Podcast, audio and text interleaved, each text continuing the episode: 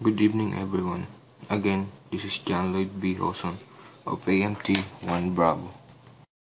Today we're going to tackle is all about the parts of reciprocating engine and the function of it. So what is a reciprocating engine? A reciprocating engine is a classification of the internal combustion engines in which the piston moves up and down. The top portion of the piston where valves are located is called top dead center, and the opposite extreme down portion of the piston is called bottom dead center. The first one is piston. A piston is circular in shape and it is the moving component of a reciprocating engine. The piston is connected with the connecting rod and transfer power from the engine to the crankshaft. And a two-stroke engine piston also works as a valve by closing and opening inlet and outlet portion. Next one is piston cylinder. It is also circular in shape and in which the piston is moved. It is made by the same material as a piston.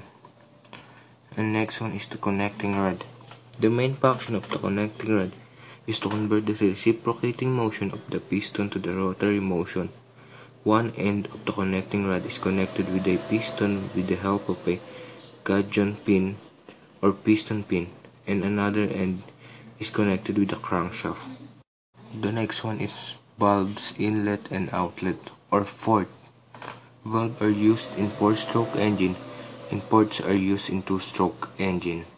When the engine in the suction condition, then charge are entering through the inlet valve, and after burning of charge, the burn gas goes out of the cylinder with the help of the outlet valve.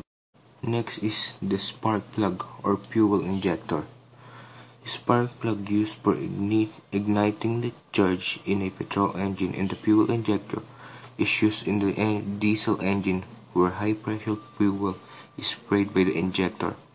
However, fuel injector also controls the timing and quantity of fuel sprayed inside the cylinder.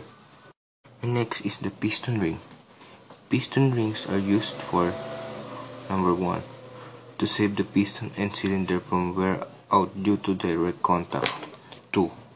To clean the surface of the piston, and also it scratches down extra the lubrication oil from the cylinder surface to the sump. Number 3. It provides a tight seal so that the charge inside the cylinder cannot get out of the cylinder. And the last one is cooling jackets. It fits inside or outside of the cylinder to save the engine cylinder from excessive heating. We may use water or coolant inside the cooling jacket, and it's continuously circulating. That's all for today. Thank you.